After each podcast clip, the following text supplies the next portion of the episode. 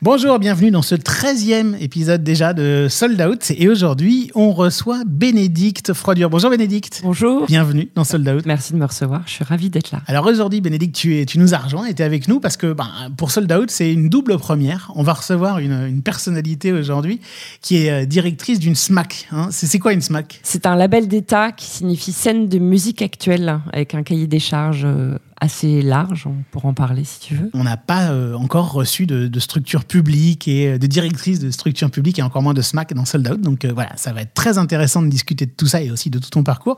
Et aussi, tu as, as, quand même une empreinte militante hein, très forte. Tu te bats sur certaines causes. Hein. oui, je suis très très mobilisée depuis de nombreuses années sur la place des femmes dans ce milieu que sont les musiques actuelles. Et c'est vrai que c'est un, sujet important dont on parle beaucoup depuis euh, quelques années, mais qui me tient à cœur depuis euh, peut-être maintenant quasi une quinzaine d'années. Ton titre de mémoire euh, de, de fin d'études, tu peux juste nous le rappeler? Oui, c'est Musique actuelle, deux points, les femmes sont-elles des hommes comme les autres? On va creuser tout ça dans cet épisode de Sold Out qui commence maintenant. Est-ce que tout est prêt? Oui, monsieur le directeur. Bon, alors je vais faire commencer. On parle de trajectoire de vie, on parle de carrière, on parle de, de choses vécues par, euh, par des professionnels du spectacle vivant. Parfois, je me demande ce que je fous dans ce métier. On parle de spectacle, on parle de spectateur, on parle de producteur, on parle de billets vendus. On parle d'humain, non? Je peux vous dire que Johnny Hallyday au Stade de France à côté, c'est un Playmobil dans un évier. Hein Sold Out. Sold Out. Le podcast de Delight. Le podcast de Delight. Je suis Bénédicte Froidure, je suis directrice et programmatrice de la scène de musique actuelle euh, labellisée, euh, donc SMAC, euh, qui s'appelle Filset, située à Manille-Hongre. Premier billet vendu. Alors, le premier billet vendu, je vais tricher un petit peu, mais on a le droit, j'imagine, c'est Ray Charles. J'étais bénévole sur le festival de la Cité de Carcassonne, j'avais 15 ans et euh, puisqu'on a dit qu'on allait parler de militantisme, c'est important de rappeler que euh, souvent euh, la passion démarre tôt et elle a démarré extrêmement tôt chez moi euh, et je pense que un des premiers accueils et premiers concerts que j'ai vus sur le festival, c'était cet artiste emblématique. Dernier billet vendu. Je crois que c'est un signe du destin ou de ce qui nous arrive en ce moment, c'est Catastrophe que j'ai découvert au Printemps de Bourges en 2019 qui est un groupe pop rock euh, à géométrie variable qui fait un live un peu tendance comédie musicale, qui a sorti un projet qui s'appelle Gong. Sold Out saison 2, épisode 13 avec Bénédicte Froidure, directrice et programmatrice de la SMAC Phil 7, enregistrée en mars 2021 dans les bureaux de Delight à Paris. Salut Bénédicte. Salut. Bienvenue ici. Tu es habitué hein, des micros parce que le début de ta carrière, c'était euh, dans des radios. C'est vrai. Je crois que j'ai commencé à traîner sur les radios campus euh, donc universitaires euh, très très tôt, hein, dès, dès, 97 en fait. J'étais à l'époque en Angleterre et, et j'étais sur le, le, campus de l'université de Leicester où j'ai commencé à animer un projet de radio en milieu universitaire. La musique électronique française était très à la mode. Très vite après, le Move et Nova. Je suis passée du service public euh, de Radio France euh, au Move, euh, où j'étais attachée de presse à, Toulouse, à Nova, à chargée de communication sur l'ensemble du groupe de Nova, puisque je bossais à la fois pour la radio, mais aussi pour le MAG, le site internet tout le groupe Nova Presse. Ça devait être une époque fascinante, non? Bah, Ce qui était surtout fascinant, c'était euh, c'était l'effervescence intellectuelle de, des journalistes de Nova, puisque c'est Jean-François Bizot qui m'a recruté. ma voisine de bureau était Bitou Siporé, Rémi Colpacopoul, qui avait quand même des grandes, grandes figures de, de, de, du magazine actuel et du journalisme musical. Donc, ce qui était hyper palpitant pour une jeune femme euh, arrivée de sa province euh, et du groupe Radio France qui était aussi euh, excellent, hein, mais c'était surtout ce, ce, bouillon de culture de Nova et cette recherche artistique perpétuelle parmi les gens de, de, de Nova. Tu étais à la communication, relations presse, communication après chez, chez, dans le groupe Nova et assez rapidement, tu as bougé, tu as bifurqué pour aller diriger un lieu, c'est ça? J'ai eu beaucoup de chance, je crois, mais, mais parce qu'aussi j'étais multicasquette, c'est-à-dire qu'à un moment donné, à Nova, ce qui est génial, euh, c'est qu'à la fois euh, on est assigné un rôle, mais euh, c'est une entreprise dans laquelle on avait une liberté de, faire énormément de choses. Il y a eu un moment où il manquait d'une coordinatrice d'antenne, il y a eu une carence de poste pendant quelques mois, et donc je me suis retrouvée à assumer, en plus de mes fonctions de com, la coordination d'antenne. L'équipe réd- rédactionnelle permanente était finalement assez légère et donc on m'a proposé d'aller visiter un lieu où il était en train de se monter un lieu dans les rues de Paris et il fallait aller repérer, euh, voir ce qui s'y passait. Et effectivement, je suis arrivée euh, dans ce lieu euh, situé rue Montmartre qui s'appelait le Triptyque, qui est ensuite devenu le Social Club. Et en arrivant dans ce lieu, effectivement, je me suis dit, ah bah, il y a vraiment un truc à faire, il faut monter des soirées. et j'ai très vite proposé à l'équipe du Triptyque d'organiser des soirées là-bas. Et j'étais encore euh, salariée pour Nova, effectivement. Tu es en train de me dire finalement que le, switch en fait de la communication à la programmation quoi, ou à la conception de soirées ou d'événements, c'est presque fait en, en un instant comme ça en une visite Bah, ou c'était un mouvement dans ta tête déjà? Je pense que c'était un mouvement dans ma tête parce qu'à partir du moment où j'avais touché à la coordination d'antenne, je commençais à avoir une certaine liberté à Nova pour euh, booker des Nova Mix, euh, puisqu'à l'époque il y en avait euh, quasi tous les soirs. Donc inviter des DJ, des musiciens à venir euh, proposer des lives ou des sets DJ. Donc je commençais à avoir une, une- un, un rapport à la, au rédactionnel en fait À et, à la, l'événement et à aussi. la programmation. Euh, le directeur de la musique à Nova à l'époque, c'était euh, Laurent, euh, Laurent Garnier. Je me souviens que Laurent me demandait régulièrement Mais t'écoutes quoi? Amène-moi tes disques. Enfin voilà, il y avait un échange et il y avait la possibilité de, parler musique de manière hyper simple.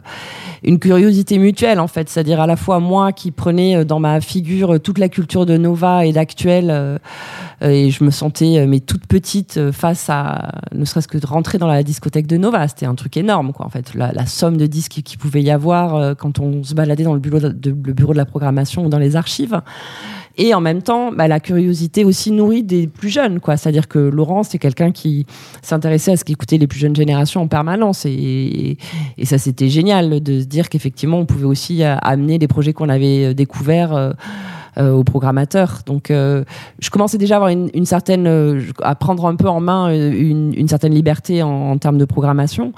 Et euh, effectivement, quand euh, Jean-François euh, m'a proposé de relancer le magazine Nova Mag, euh, Jean-François Bizot, Ouais. le patron de, de- et fondateur de ouais, Nova. de, Nova et d'Actuel, m'a dit bah là, il faut que tu retournes bosser euh, à la rédac parce qu'on veut relancer le mag. Euh, moi, j'avais plus du tout envie de refaire que de la com en fait. Euh, donc en fait, le switch s'est fait parce que pendant quelques mois, j'ai occupé ce poste de coordination d'antenne et que j'ai eu accès euh, à une liberté artistique pour euh, amener des projets et que ça, je n'ai pas eu envie de le perdre et que ça a été concomitant euh, de la découverte du triptyque et que là, je me suis dit, bah là, en fait, euh, j'ai le moyen d'avoir un accès direct euh, et de mettre en relation euh, les musiciens et les projets que j'ai dénichés face à un public et en plus en live. Donc c'était une nouvelle expérience, quoi. Et donc dès 2003, le triptyque. Et qu'est-ce qui s'y passe alors au triptyque? Bah, c'est un sacré bordel. hein. Je pense que ça vaut quand même le coup de le raconter parce que le triptyque, donc avant que ça soit social club, c'était vraiment un coup de, un coup de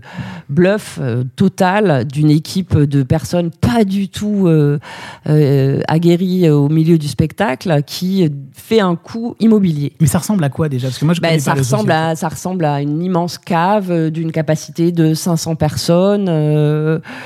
Euh, un peu classe, mais un peu underground aussi. Bon, ils y ont fait beaucoup de travaux. Et en fait, euh, l'histoire du triptyque, et c'était vraiment ça. C'était vraiment l'histoire de quelqu'un qui bossait dans l'immobilier, qui un jour a visité ce lieu et qui s'est dit, bah là, il faut faire un lieu de spectacle.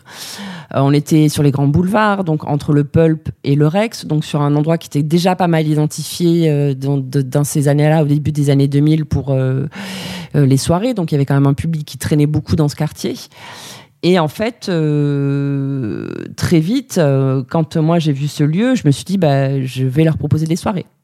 Et je leur ai proposé très vite des soirées euh, dédiées à la scène des musiques électroniques féminines, enfin en tout cas à des artistes féminines, le combat commençait à grandir un peu, je pense, euh, en moi. euh, parce que je, voyais déjà ce qui se passait en termes de programmation euh, à l'échelon de Nova. Je voyais qu'effectivement déjà parmi les grands pontes euh, la direction de, cette, de ce grand média, ben, c'était beaucoup d'hommes, que parmi les artistes et les gens qui étaient reçus, il y avait beaucoup d'hommes, que les femmes, que la femme que j'étais était bah, assignée à un rôle qui était celui de la com, comme on le décrit très bien euh, dix ans plus tard euh, dans les maisons de disques encore, euh, dans les médias, etc. Je me disais, bah, là, il y a un truc qui se joue en fait, et que et que il faut absolument qu'il y ait des scènes qui soient dédiées à- aux artistes féminines exclusivement. Et en plus, euh, c'était un peu marketé quand même ces soirées parce qu'elles avaient des noms délirants. Ça, c'est vrai que c'était, c'est le, le côté marketé, c'était, euh, c'était un peu toujours provoque en fait. C'était surtout, euh, bah, on était à Nova et on s'autorisait tout, et, et c'est vrai que le premier, euh, le premier nom un peu marketé qui est sorti de toute cette histoire, bah, c'était les putains franges, puisqu'on a quand même créé euh, Tania, qui était journaliste à Nova. Franchement, et moi, un seul nom. en un seul mot. Toi, t'étais dans ce collectif? Ouais, j'étais dans ce collectif, ouais, on- qu'on a monté avec Tania. Au début, on était toutes les deux, puis après, on a été rejoints par deux autres, deux autres copines. Euh, ce collectif euh, qui était, bah, voilà, un collectif de DJ euh, euh, féminines qui proposait de- des, sélections musicales hy- hyper éclectiques parfois très mal mixées parce qu'on mixait un peu avec nos mains hein. je pense qu'il faut, faut assumer qu'au début euh, on n'était pas des grandes techniciennes du mix et d'ailleurs on s'est jamais revendiqué euh, euh, DJ enfin nous notre notre notre envie, c'était surtout de faire partager nos goûts musicaux et d'être de bons sélecteurs. Je pense que c'est ce qu'on a fait quand même un certain nombre d'années. Et le collectif est né, en fait, sur les toits de Nova, où un jour, euh, Jean-François Bizot nous a dit bah, là, il y a une soirée Nova, comme il y en avait à peu près euh, tous les mois à l'époque. Est-ce que vous voulez pas passer des disques? Et ensuite, effectivement, euh, on a monté euh, la soirée, enfin, j'ai monté la soirée euh, Chienifi, puisque c'était son nom, au triptyque, qui était di- dédié uniquement aux artistes féminines, plutôt issues des, musiques électroniques, même si on a pu faire du pop rock. Euh, et là, euh, bah, les putafranges étaient résidentes de, résidentes de ces soirées-là. Alors après ces soirées, après le triptyque qui a eu un moment important hein, pour toi, fondamental même dans le Nord, à Roubaix, la cave aux poètes. Mais nous, euh, on va, on va sauter directement à File 7 ou Fil 7, c'est SMAC que tu diriges aujourd'hui. Tu y arrives en 2012, mais déjà, c'est quoi ce nom? Ce bâtiment euh, a été construit quasi à l'identique d'une ferme qui s'appelait la ferme Sainte-Geneviève, qui, était, qui est située à Manille-Hongre. Donc Manille-Hongre, c'était un petit village euh, de 500 âmes euh, il y a euh, plus d'une vingtaine d'années, sur lequel est venu s'installer euh, Disney. Donc il a énormément grossi.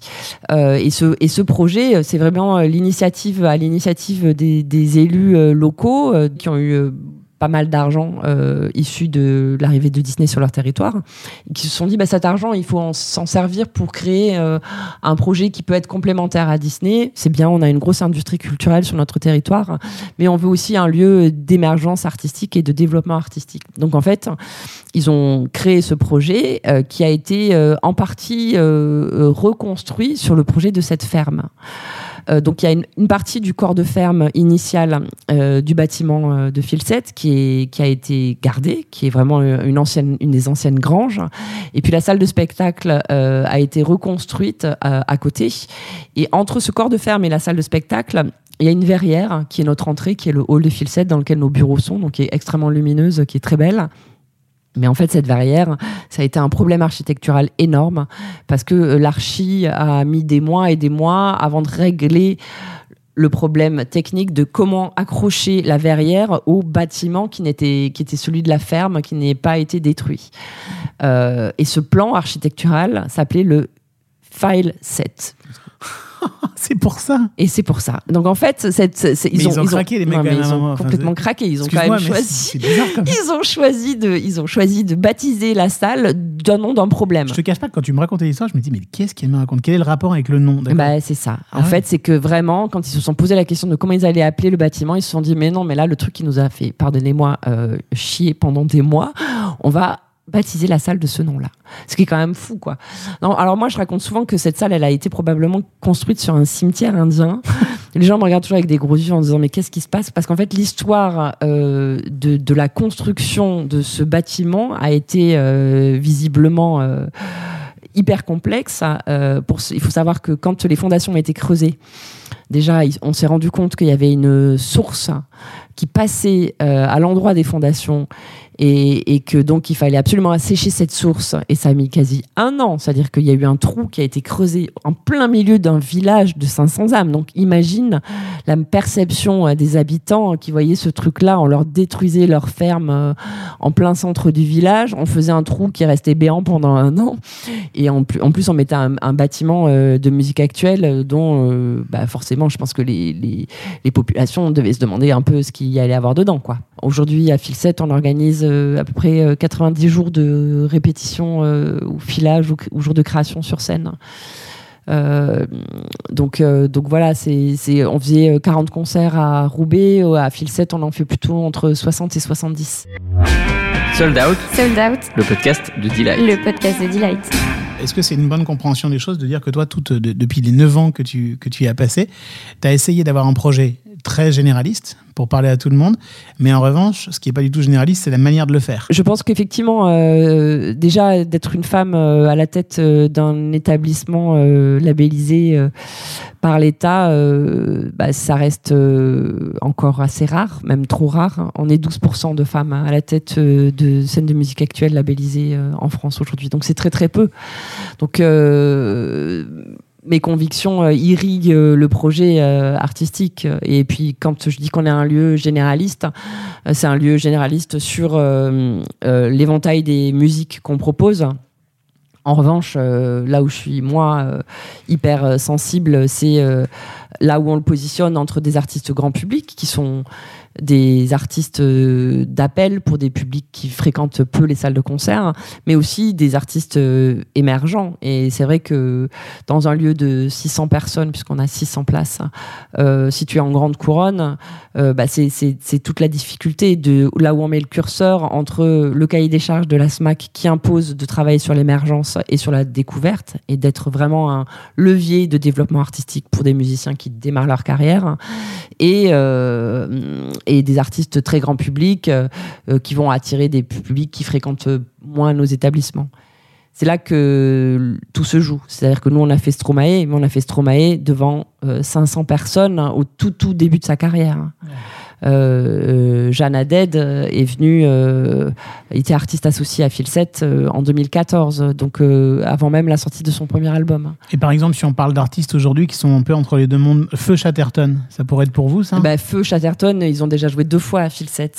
Ils ont joué une première fois sur en plateau. Je crois que le seul le premier EP devait être sorti avec Radio Elvis, et ils ont rejoué une deuxième fois tout seul sur notre lancement de saison il y a euh, je dirais, euh, trois ou quatre ans. Et est-ce qu'aujourd'hui on va encore faire Feu Chatterton? Bah, Tu vois, par exemple, Feu Chatterton en Seine-et-Marne, ça va jouer sur la scène nationale. Ah, voilà. Et c'est normal en fait, et c'est bien, et c'est notre histoire en fait, c'est de, se positionner à cet endroit-là du développement des groupes, de dire que nous, on est plutôt sur l'émergence, sur le développement, et on n'a pas forcément vocation euh, à faire tout le temps du complet. Évidemment qu'il faut qu'on fasse des concerts complets, il faut qu'on ait des concerts d'appel qui permettent à des publics plus populaires euh, de se retrouver dans des programmations qui leur parlent, mais notre travail, il est aussi surtout de se situer à l'endroit d'émergence et d'être un tremplin pour ces artistes en fait. Ah, c'est génial. Moi, quand j'étais petit, j'écoutais Bernard Lenoir, euh, un, un type sur Inter. C'est là où j'essayais de comprendre un peu ce qui bougeait, ce que je pouvais euh, aller découvrir, euh, mettre de nouveau dans mes oreilles. Finalement, c'est un peu votre métier, vous, de faire ça sur scène. Bah, c'est exactement ça. C'est, tu vois, le pendant spectacle de Bernard Lenoir, moi, quand j'étais gamine et que j'étudiais à Toulouse, c'était le bikini. Et tous les artistes dont Bernard Lenoir parlait à l'époque, c'est des artistes que j'allais voir au bikini et je séchais les cours le lendemain matin parce que j'étais pas capable de me lever. Euh, et en fait, euh, c'est finalement, euh, oui, je pense que moi, mon moteur, en tout cas, ou là où je crois que je suis bonne, hein, c'est d'essayer vraiment d'être à cet endroit, de dénicher des projets qui vont se développer et d'accompagner ces projets à leur développement. Mais comme tu le disais très justement, vous n'êtes pas encore beaucoup malheureusement à diriger des SMAC ou, ce genre de ce genre d'endroit. Et, quand on dirige une SMAC, bah, on peut mettre en place des choses qui nous tiennent à cœur, comme ce que tu as fait. Moi, je suis tombé sur sur votre site sur la déclaration d'égalité ou le plan d'égalité de, de File7. Concrètement, c'est quoi l'égalité quand on, quand on travaille dans un lieu comme ça? Bah, comme on en parlait tout à l'heure, c'est vrai que la, la- la question de la place euh, des, des femmes artistes euh, ou même euh, des équipes administratives dans nos lieux, c'est quelque chose, c'est un sujet qui me préoccupe moi euh, depuis très longtemps et depuis la rédaction de ce mémoire qui est d'ailleurs toujours dispo, hein, mais même s'il fête ses 10 ans cette année, 10 ans déjà. Euh, et ce travail sur la déclaration de l'égalité, en fait, euh, il, est, il est né à- de l'impulsion de l'équipe. Et ça, c'est, je crois que c'est une vraie fierté que d'avoir réussi à infuser ça à l'équipe. Euh, quand je suis arrivée à Filset en 2012, j'étais très, très porte-étendard de ces questions-là dans les réseaux euh, professionnels, euh, les fédérations et syndicats, euh, puisque voilà, j'étais probablement parmi les premières à porter ces questions-là. Euh, je me déplaçais beaucoup en région pour bah, parler de ces questions. L'équipe le savait, hein, l'équipe soutenait, l'équipe, je pense qu'ils étaient même probablement assez fiers de ça. Mais moi, je, ne voulais pas imposer à l'équipe de travailler sur ces questions-là. En fait, je, je, pense que on ne travaille jamais bien en- avec. Enfin, on travaille. Pardon. Je pense qu'on travaille euh, mieux avec les gens euh, quand les sujets euh, sont partagés et quand on n'est pas dans une dans un management descendant. Et, et j'ai de vraiment à chaque fois qu'on a travaillé sur des sujets transversaux à l'équipe, de les partager le plus possible avec eux. Je pense qu'il y a eu, il y a eu l'effet Weinstein en fait. Et quand effectivement l'affaire a éclaté dans le cinéma, euh, bah, la musique s'est quand même vachement trouvée euh, bouleversée euh, par ces questionnements et de se dire bah, finalement ça va nous arriver à quand? Nous Euh, Qu'est-ce qui va se passer Et c'est à ce moment-là que l'équipe, donc finalement euh, quand même euh, quatre ans après mon arrivée, hein, euh, où on mesurait déjà nos statistiques. En fait, moi, j'y faisais déjà énormément attention sur le volet de la création. C'est-à-dire que je faisais attention quand j'accueillais des équipes artistiques à essayer de- de- d'avoir des projets autant portés par des femmes que par des hommes. J'y faisais attention sur le volet de la programmation. On mesurait nos statistiques, mais en fait, le travail s'arrêtait presque là. Et quand euh, euh, l'équipe m'a dit, mais nous, en fait, euh, on a envie de travailler sur ces questions-là, d'aller plus loin, de s'interroger, de créer des documents, on a travaillé avec quelqu'un qui s'appelle Cécile Montonneau, qui a monté une boîte à Grenoble qui s'appelle Plus Égal et qui fait quelques jours d'intervention ou plusieurs jours d'intervention sur des structures pour effectivement poser les questions, le- les enjeux de l'égalité dans le milieu de la culture euh, principalement. Euh, et donc ce, travail, en fait, il est vraiment né euh, d'un travail de recherche, euh, à la fois euh, poser euh, le constat, où est-ce qu'on en était, et puis d'inscrire aussi des chiffres et des actions euh, sur une déclaration euh, qui nous forçait à nous mettre au travail euh, collectivement et aller encore plus loin que euh, un- une simple mesure des statistiques. Il faut, faut la lire en fait, il y a vraiment plein de détails. Ça, ça, ça touche à la fois euh, le sexisme ordinaire au travail, euh, l'accompagnement des musiciennes du territoire, euh, le public aussi, hein, le- les, les- les- les jeunes, enfin les personnes, les spectatrices dans le public, puis plein d'autres choses. hein. C'est très concret avec des actions concrètes à chaque fois. hein. Ouais, c'était un peu le- c'était un peu le constat qui était fait, c'est-à-dire que entre euh, 2012 et 2016, euh, on était très sur euh, les constats. En fait, Euh, voilà, le constat, on mesure les stats, on regarde. Bon, et puis au bout d'un moment, quand on a tous été d'accord pour dire que c'était catastrophique et qu'il fallait vraiment euh, mener des actions. Euh, On se dit, bah voilà, il faut avoir un plan d'action en fait et, et- et mettre en place euh, des actions très concrètes. Donc en fait, ce, ce plan d'égalité, il, il reprend toute une série d'actions très concrètes pour essayer de faire bouger les choses. Le temps de l'observation est passé. Tout à fait. Euh, bon, on, arrive déjà à la fin de ce sold out. On, on aurait mille autres choses à dire, mais, mais je disais militante euh, dans, dans les premiers mots de cet épisode. Euh, c'est pas ta seule cause, hein, la cause de, de l'égalité, de la place des femmes, plus précisément. Je sais que tu es très sensible aussi euh, à d'autres causes, comme notamment celle de la santé mentale des musiciens. J'aimerais bien qu'on s'en dise deux mots euh, aussi, parce que j'ai l'impression qu'en France, là-dessus, on est un petit peu en retard hein, par rapport à d'autres pays, notamment euh, le Royaume-Uni. Ouais, et je pense qu'en période de Covid, c'est des questions qui reviennent quand même de manière très très forte en boomerang dans les dans les gens qui voilà qui côtoient les musiciens chez les gens qui côtoient les musiciens. Et euh, en fait c'est j'ai envie de dire c'est presque une une extension euh, de, de ces questions d'égalité. En fait euh, la, question de l'égalité on peut la on peut la prendre de manière beaucoup plus transversale sur toute la réflexion autour de la RSO la responsabilité sociétale des organisations euh, et parmi les questions qui peuvent être abordées au sein de la RSO puisque nous on est une association une loi 1901 donc on se revendique de l'économie sociale et solidaire euh, voilà, il y a l'égalité de genre, euh, il y a la question euh, de, l'environnement, de, de, comment on gère nos ressources, quel impact on a sur notre environnement, mais il y a aussi les questions de santé au travail. et de management en fait. C'est vraiment finalement, c'est une prolongation euh, de ce travail qui, au fur et à mesure, on tire les fils euh, et on, et on réfléchit avec l'équipe à qu'est-ce qu'il faut qu'on améliore euh, dans nos, dans nos lieux. Bah, on se rend compte qu'effectivement, la question de la santé au travail, elle est, elle est cruciale. Ce secteur, il est né de, de, personnalités qui étaient militantes. Ce terme, il revient beaucoup et c'est vrai que je pense que tous les gens qui travaillent dans le milieu de la musique sont des gens qui sont totalement passionnés et, et où parfois la passion rend les entre la vie privée et la vie euh, euh, professionnelle euh, complètement floue. Je pense que moi, quand j'ai démarré au, triptyque, je, pouvais être capable de travailler 10 à 15 heures par jour sans vraiment compter et mesurer. Et, je pense que ça a pu aussi me mettre en danger à certains moments.